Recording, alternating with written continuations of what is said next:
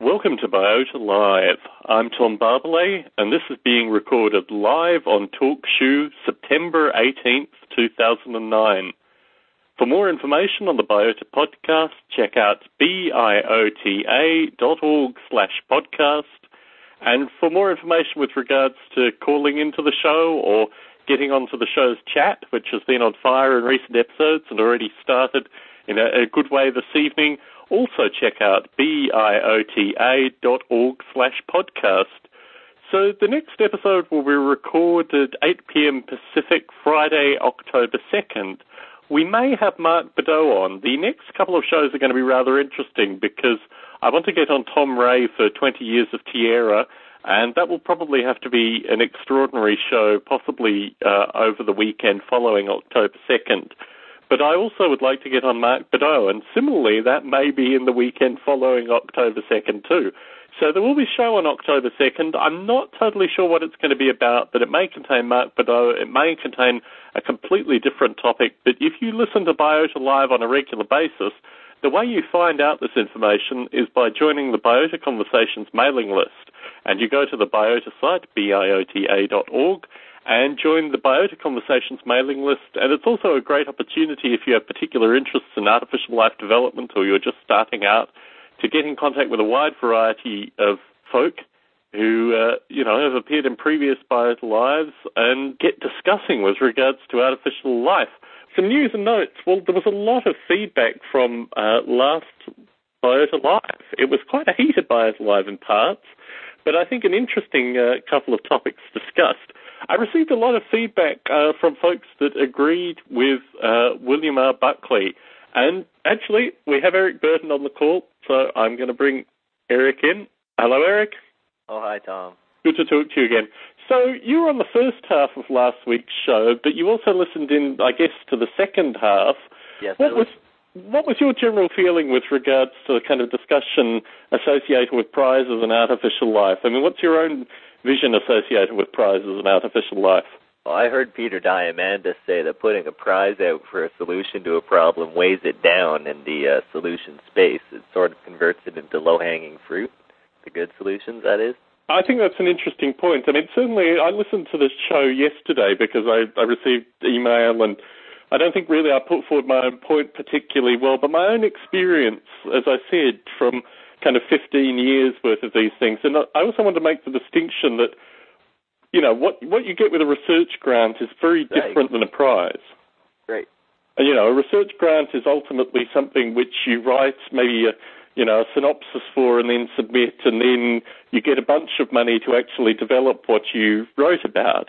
Whereas a prize is really a kind of concluding thing, and the amount of work and effort that goes into actually developing software for a specific prize isn't really fathomable unless you've had that experience. And I think that was my my background. I mean, with regards to these kind of things, I got a grant in 1997 for a project called the Mushroom Boy, which was about taking artificial life concepts into almost kind of an urban terrorism simulator. And having been awarded the grant, I went in. Uh, this was with the CSIRO, the Commonwealth Science and Industry Research Organisation in Australia and it was for a relatively substantial grant. I can't remember the exact amount, but it was at least six months, if not a year's worth of quite reasonable salary.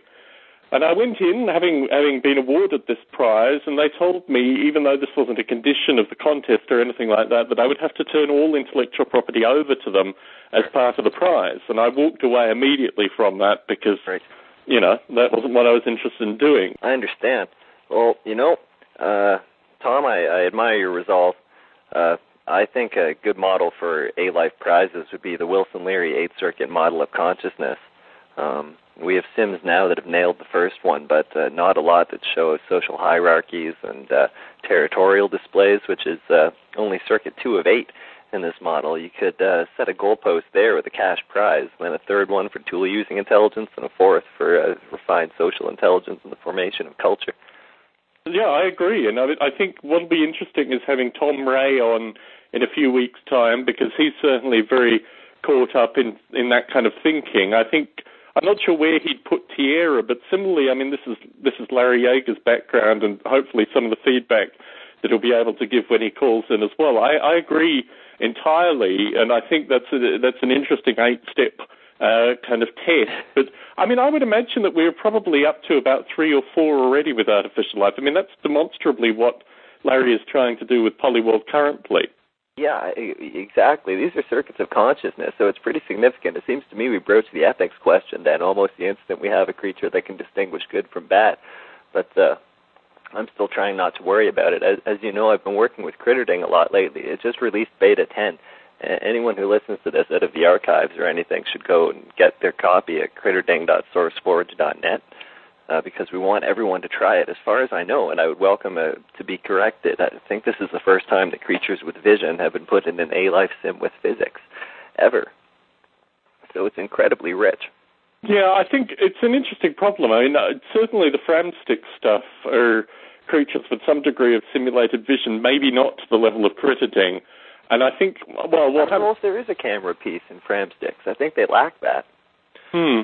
Which uh, which, as was pointed out to me, is probably the reason they require an equilibrium sensor, the mercury switch in Framsticks. That that could be why. Could possibly, but I mean that's also to do with stability and the fact that they have kind of moving appendages as well. Yes, it's a good idea. So yeah, I mean I think what you're describing here is just that we need a better, broader surveying of these artificial life uh, projects. And you're right. I mean I think the uh, you know the the the eight they call the eight realms or the eight steps of consciousness or the this this metric could certainly be an interesting. The eight circuit. Eight circuits, that's right. Yeah, it goes all the way up, and I figure we can't have the uh, maybe the top, maybe we can't have the eighth one in a machine unless you uh, have a port to the internet for them to find, and they can actually get on IRC and stuff in in an exterior universe. That would be very much like a Circuit Eight experience for one of these animals. So you Certainly, could include that, and they would have the whole uh, panoply at that point. Yeah, it was interesting doing the surveying for tonight's show because I contacted Larry and uh, Larry Yaeger and Jon Klein independently, and they both certainly had, had similar future visions with regards to, I guess, the, the, the seed that Bruce Damer put out with regards to the Evo well, grid. Yep. Faster than light alien radio is what manifests for uh, organisms with nervous systems in our world at these levels of consciousness at hefty doses of psilocybin. But please uh, go on. Yeah, so I mean, I, I I agree with you that if there was this kind of you see, I mean, I, I'm I'm averse to the term prize with regards to this because I think what we found is through a community we've been able to at least reach the, the, the fourth circuit in some regard. Certainly, there's some debate associated with that. But I think you can actually get that far just with a community that has active discourse and seems to all be kind of irking their way towards some kind of goal. So, I mean, maybe either subconsciously or consciously. It'd be interesting to have Tom Ray on because he, he writes with regards to this very issue, um, both with regards to um, kind of human neurochemistry and also simulated neurochemistry. You know, yeah. whether whether this is the actual aspiration for all artificial life developers fundamentally. I mean, do you see us as a community actually reaching these goals without the need for a prize, Eric?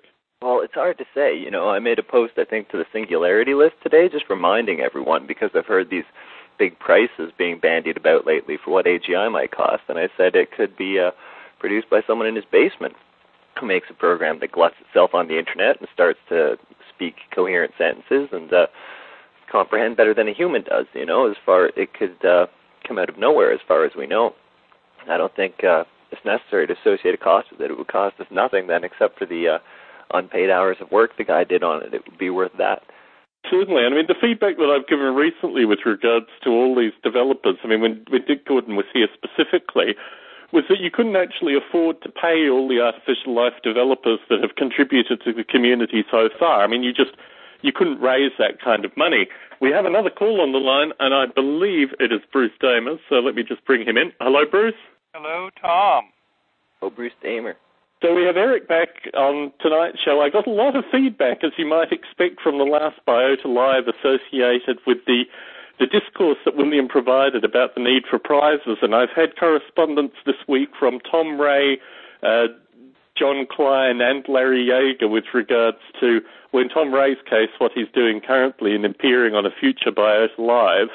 But Larry and John, they all seem to echo the same thing, which um, ironically vends perfectly into your your other life associated with uh, with the Leary archive. Eric, do you want to do you want to discuss your idea of the prize and how it relates to the, the Timothy Leary's thinking? The prize?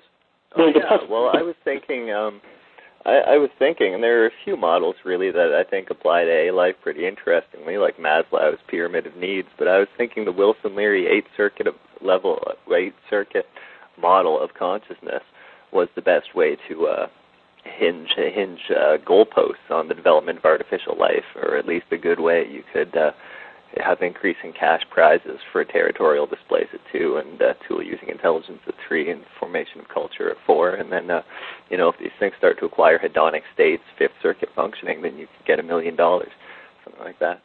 What do you think, Bruce Damer? Well, what was interesting, and it's something I neglected to bring up on the last call, was I went to see Richard Dawkins in 2001 in Oxford uh, with Stuart Gold, and Richard had been a speaker at Biota 2, so we were familiar. He was almost going to come to Digital Burgess, but they had a, a last-minute cancellation. And I talked about uh, something we were calling the Alive Prize, and that was a little bit like this idea, in that each year um, there would be in a sense, it would be a scoring system. It wouldn't necessarily be a cash prize at all. Uh, so each year there would be a, a group that would look at it's like a figure skating championship where you hold up signs saying 7.2 for style and 5.9 for execution. And, but you would have a group that would hold up their signs and say, you know, on the on the five classifications of, of how well your your simulated ecosystem's doing, uh, we're giving you these uh, these little red stars or blue stars or gold stars or numbers, and it would be a very encouraging thing uh, to, to people building whole systems that try to do the the, the proto life or the, the, the A life thing. And no, absolutely, a series of goalposts is absolutely essential. I mean, even within the uh, even within one sim, if you could have uh, graduated fitness functions based on goalposts, that would really move things. Yeah, well. exactly. Exactly, and Professor Dawkins was very interested in that and was willing to uh, be a part of it uh, in some way. He said, "I he said I'm not sure I would." He said I would be very interested to help set the initial framework of what the goalposts are, would be, of the different types of goalposts.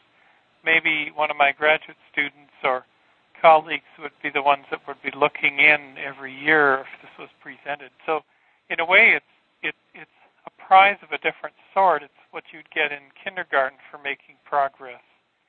Uh. Not a cash thing, and it's not a, you know, it's not something that goes that doesn't go awarded. Everyone gets a, a little star on the on the grid on the wall. Merit. Well, I mean that is why we could see some real uh, real work appearing if there were some cash prizes. But I think the interesting the interesting point, which has come through this discussion, but also the correspondence that I've had over the past week, is that independent of a cash prize, you know, Larry on one side Critterding with regards to uh, what Eric is talking about. I mean, I think Polyworld Critterding possibly things through NEAT. These kind of things have worked their way up to at least um, Leary's Fourth Circuit and possibly even into the hedonism Fifth Circuit. I mean, I think we're moving in the right direction through having a community discourse, irrespective of there being a cash prize. And maybe this is the point with regards to grading that by discussing, and I think you're central to this, Bruce, through the Evo grid, because certainly the feedback that I got from Larry and John independently was that they both want to create EvoGrid-like components for, for both Polyworld and Breve in the future. They see the network as being the next critical thing for their uh, respective simulations can, to kind of take on. So, I mean, maybe through this discourse, maybe through this kind of collective vision and what we're what we're describing through things like BiotaLite and through the various conferences, we are in fact doing better than a cash prize could ever do. Yeah, I, I believe if if in a sense, and this the original EvoGrid broad, the idea was that everybody be networked and and critters and ecosystems would be flowing back and forth and things would start to interact just like the internet itself. And in a sense, it, it's wonderful that idea sort of caught fire in the community. I'm glad it did. And if we produce, the upshot of all this is that a number of us over time may produce networked things either like EvoGrid Broad or EvoGrid Deep, which is the current chemically inspired single simulation EvoGrid. But if such network systems existed, then you could do the annual goal, gold post setting and, and scoring and, and gold star giving of uh, for those systems. Um, you know, in some sense, I mean, the Linux community does this a little bit too. You know, the Linux kernel group or the, the broader Linux community kind of gives awards for the best utilities. Uh, people who have come up and done uh, on, on their own time, um, they're they're awarded these these recognitions of contributing to the common platform. So maybe maybe we are in fact doing the inaugural version of this award this evening because I mean the topic for this evening was really to explore and discuss existing open source artificial life programs that were really critical. I mean in, in terms of I, I was so excited, you know, the Critterding Beta 10 hit within days of your show on Breve and Polyworld, Tom, because it's very much a uh, spin-off of the Polyworld concept. Uh, I saw something approaching what uh, has sort of come past now called Achilles a while ago that had memory leaks and was out of development, and it looked like it could have been a next Polyworld. It turned out it wasn't going to be.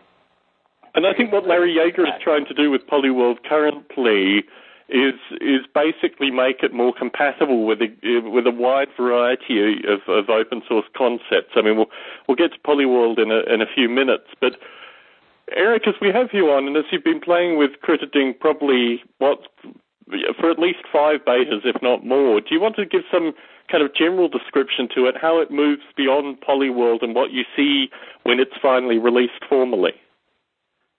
Yeah, well, you know, we've got. Uh, I mean, was one thing we had in the start when it was very much a Polyworld knockoff was the, two, the two-dimensional retina. So these things were sensitive to the height of objects, and uh, those could be all different sizes. I uh, I tried a few runs early on with really huge brains and small populations, so it would go at uh, reasonable speeds. I added wrapping at the edge of the world and uh, a secondary fitness function to rank these in a graveyard and reseed from them if the population went extinct.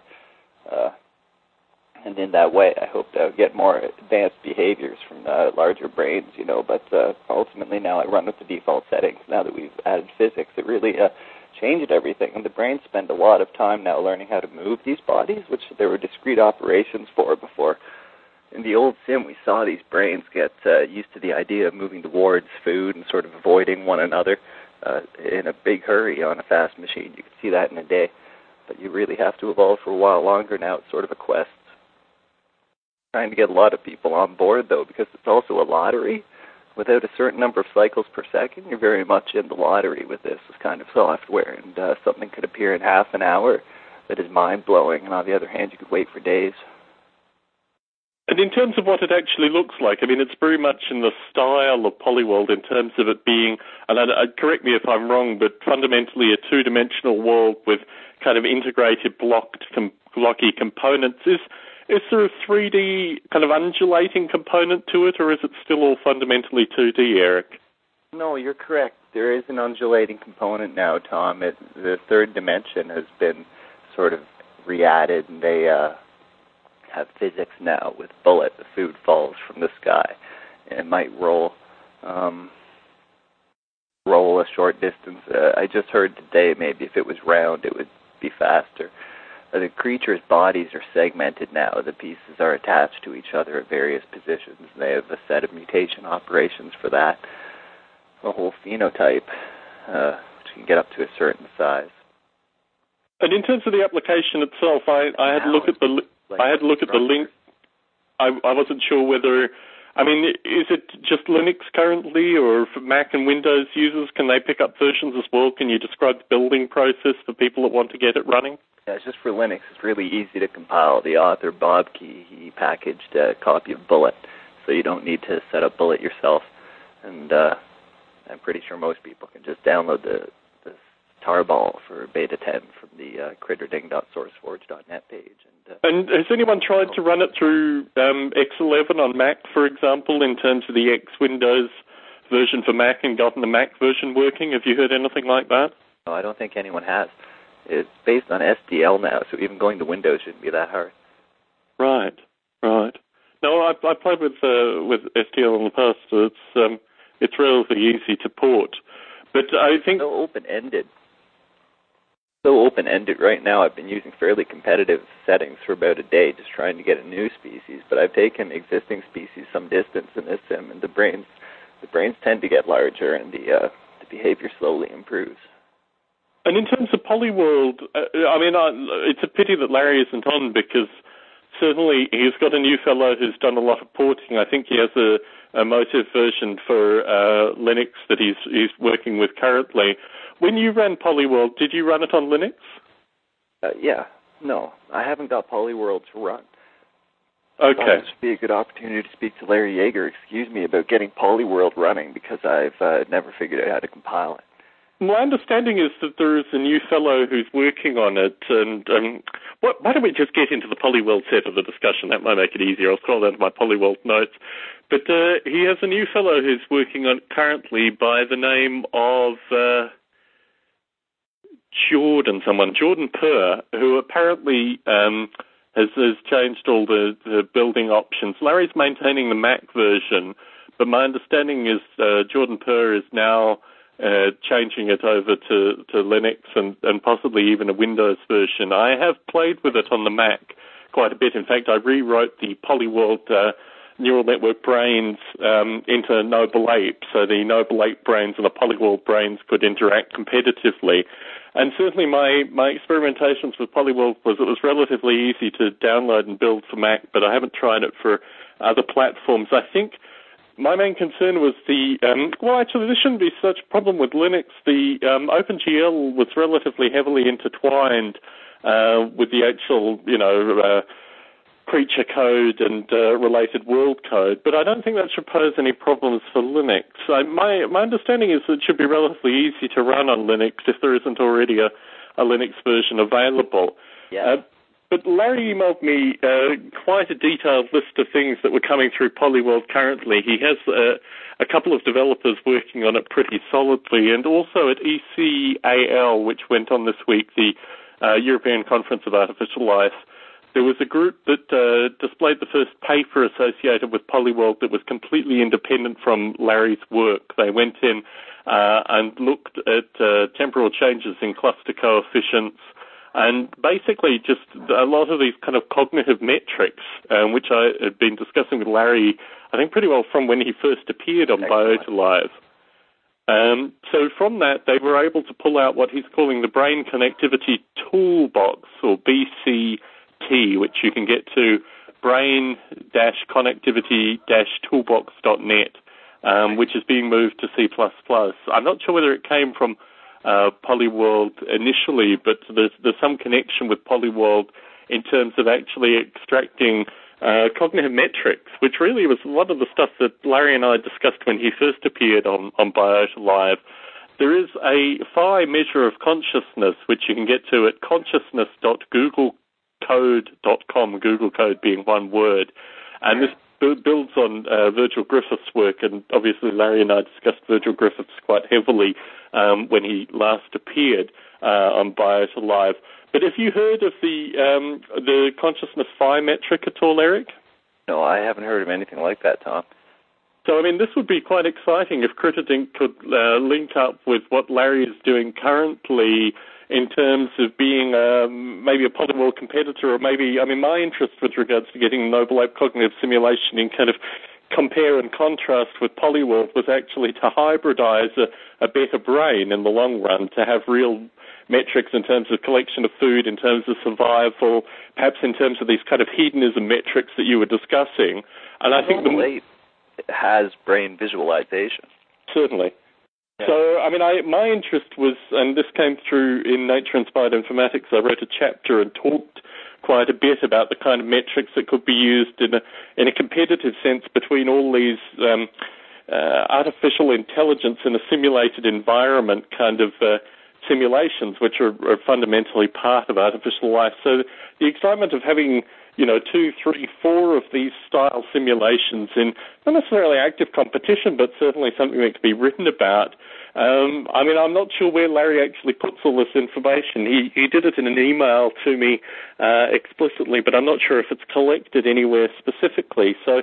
Uh, as you are obviously participating, Eric, you can go back through the recording afterwards and, and go to those specific sites and put the Critterding folk in contact with Larry and, and get them you know, get them in this kind of development metric as well in terms of, uh, you know, working on, on phi consciousness and this kind of stuff. Polyworld should have uh, should have a physics engine in there. You know, that's that's why Critterding is so uh, futuristic.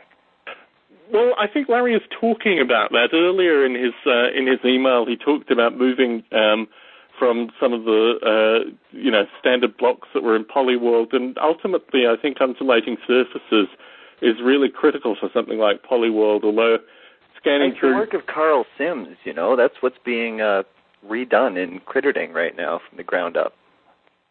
Certainly. But for these complex survival tasks that Carl Sims didn't do, like his work didn't appear to be about. Yes. Uh, pretty o- o- open-ended. We keep trying to think of things to add to this world now that it's actually 3D. The possibilities are dimensionally expanded, and it's difficult to pick a direction or. Uh, In terms of predator prey and this kind of stuff, I mean, is, is that the next step with Critterding, or is there already pre- predator prey?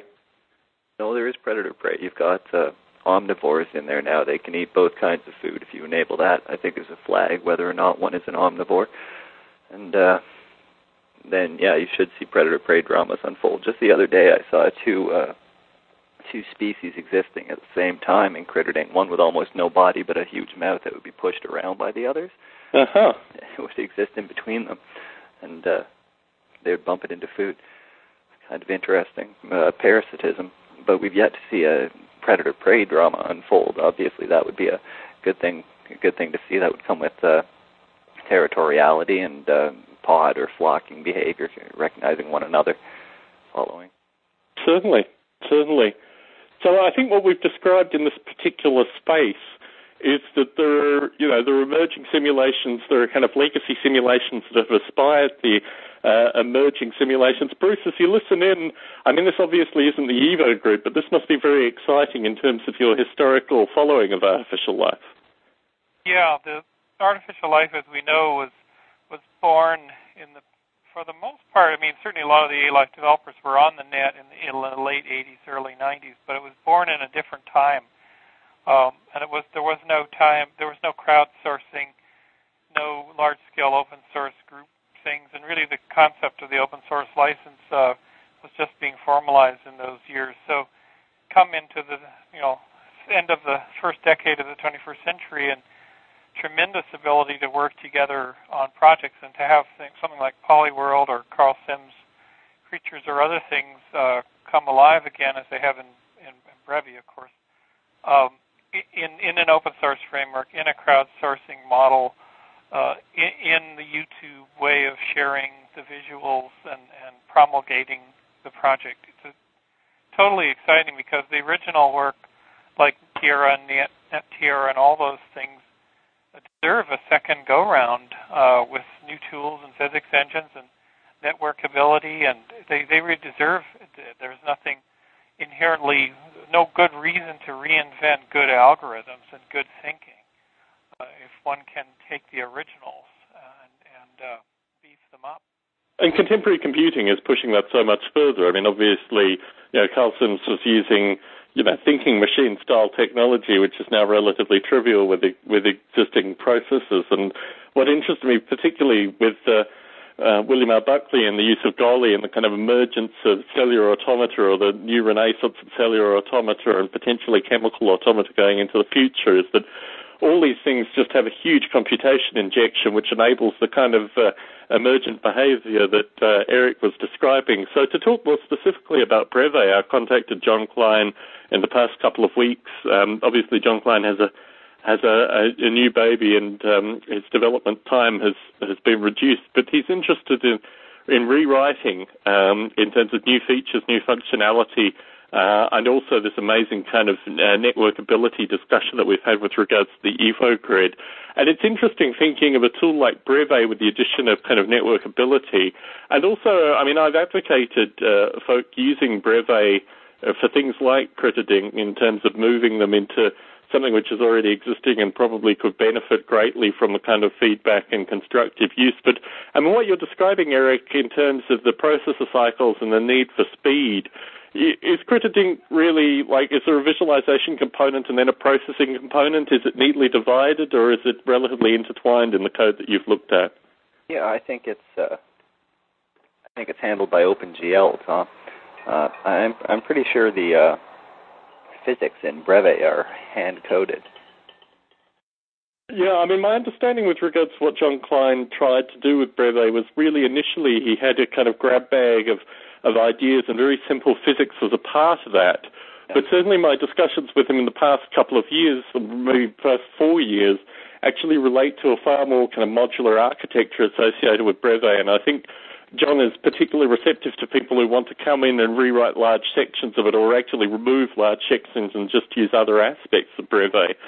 So, I mean, certainly my own experiences with Jon have been very positive in terms of him giving uh, very detailed uh, and very um, very timely feedback with regards to the use of Breve and having experimented with the code somewhat myself, I would, would encourage others to get involved, even if Breve is either a visualizer or maybe a component of the interface of Breve is used in a in a new simulation. I mean, Jon, whilst he doesn't have a lot of uh, active development time is certainly very receptive to giving to giving good and quick feedback. And I think if they've written it in OpenGL already, I mean they're already you know more than halfway there in terms of integration with something like Breve. Is there a with Critterding is there a, like a scripting or a programming component that could be added? Is that something that they're thinking about currently? Well, there's nothing like that now. Maybe some kind of a scripting language would be a good way to put a, uh, a critter selector or an observer of some kind in there that chooses specimens to clone or save? Because I keep thinking of what kind of processes could be responsible for something like that, and it seems to me you'd need all kinds of them working in a uh, combination. It would uh, have to be really intelligent. It might be better to just let people write their own, uh, you know, an array with the critters in it, and they can go through and look at the statistics for each critter or the overall world statistics and respond to those with the Lua or uh, Rex or something. Certainly. And I mean, I have to give a shout out to Dave Kerr and AI Planet as well here because Dave early on really found that, you know, if you, if you couldn't build better creatures faster, the easiest way was to actually create an interface that encouraged other people to create creatures. I was thinking about this recently. He had kind of tiger-like creatures, duck-like creatures, salmon-like creatures, shark-like creatures, all contributed by users relatively early on. And I think this this is really the um, the idea of Breve as well in terms of actually having a, a relatively open architecture that allows people who have particular interests to write code into the environment. So for some things it doesn't work. For some artificial life simulations it doesn't work. But certainly when you know when I was first pitched doing a, a scripting language for Noble Ape, it took me a couple of iterations to get my head around it. But it certainly enabled a, a new group of users to get involved. So I mean, if I could give any feedback to the Critterding creators, maybe some some kind of interactability. I mean, they already seem to have uh, you know a user base that would be relatively receptive to that kind of thing by the sounds of it. Yeah, well, it's, it's definitely a good idea if if you can if you can get that kind of functionality in there. Um, something where it it uh, just has a callback in this script every time it changes frames or every time it births a critter, something like that and you could just specify it on the command line. The script that's running in the background. The guy in the IRC, he's in the chat today as well, SEH. He said we should have a sort of a Quake console in there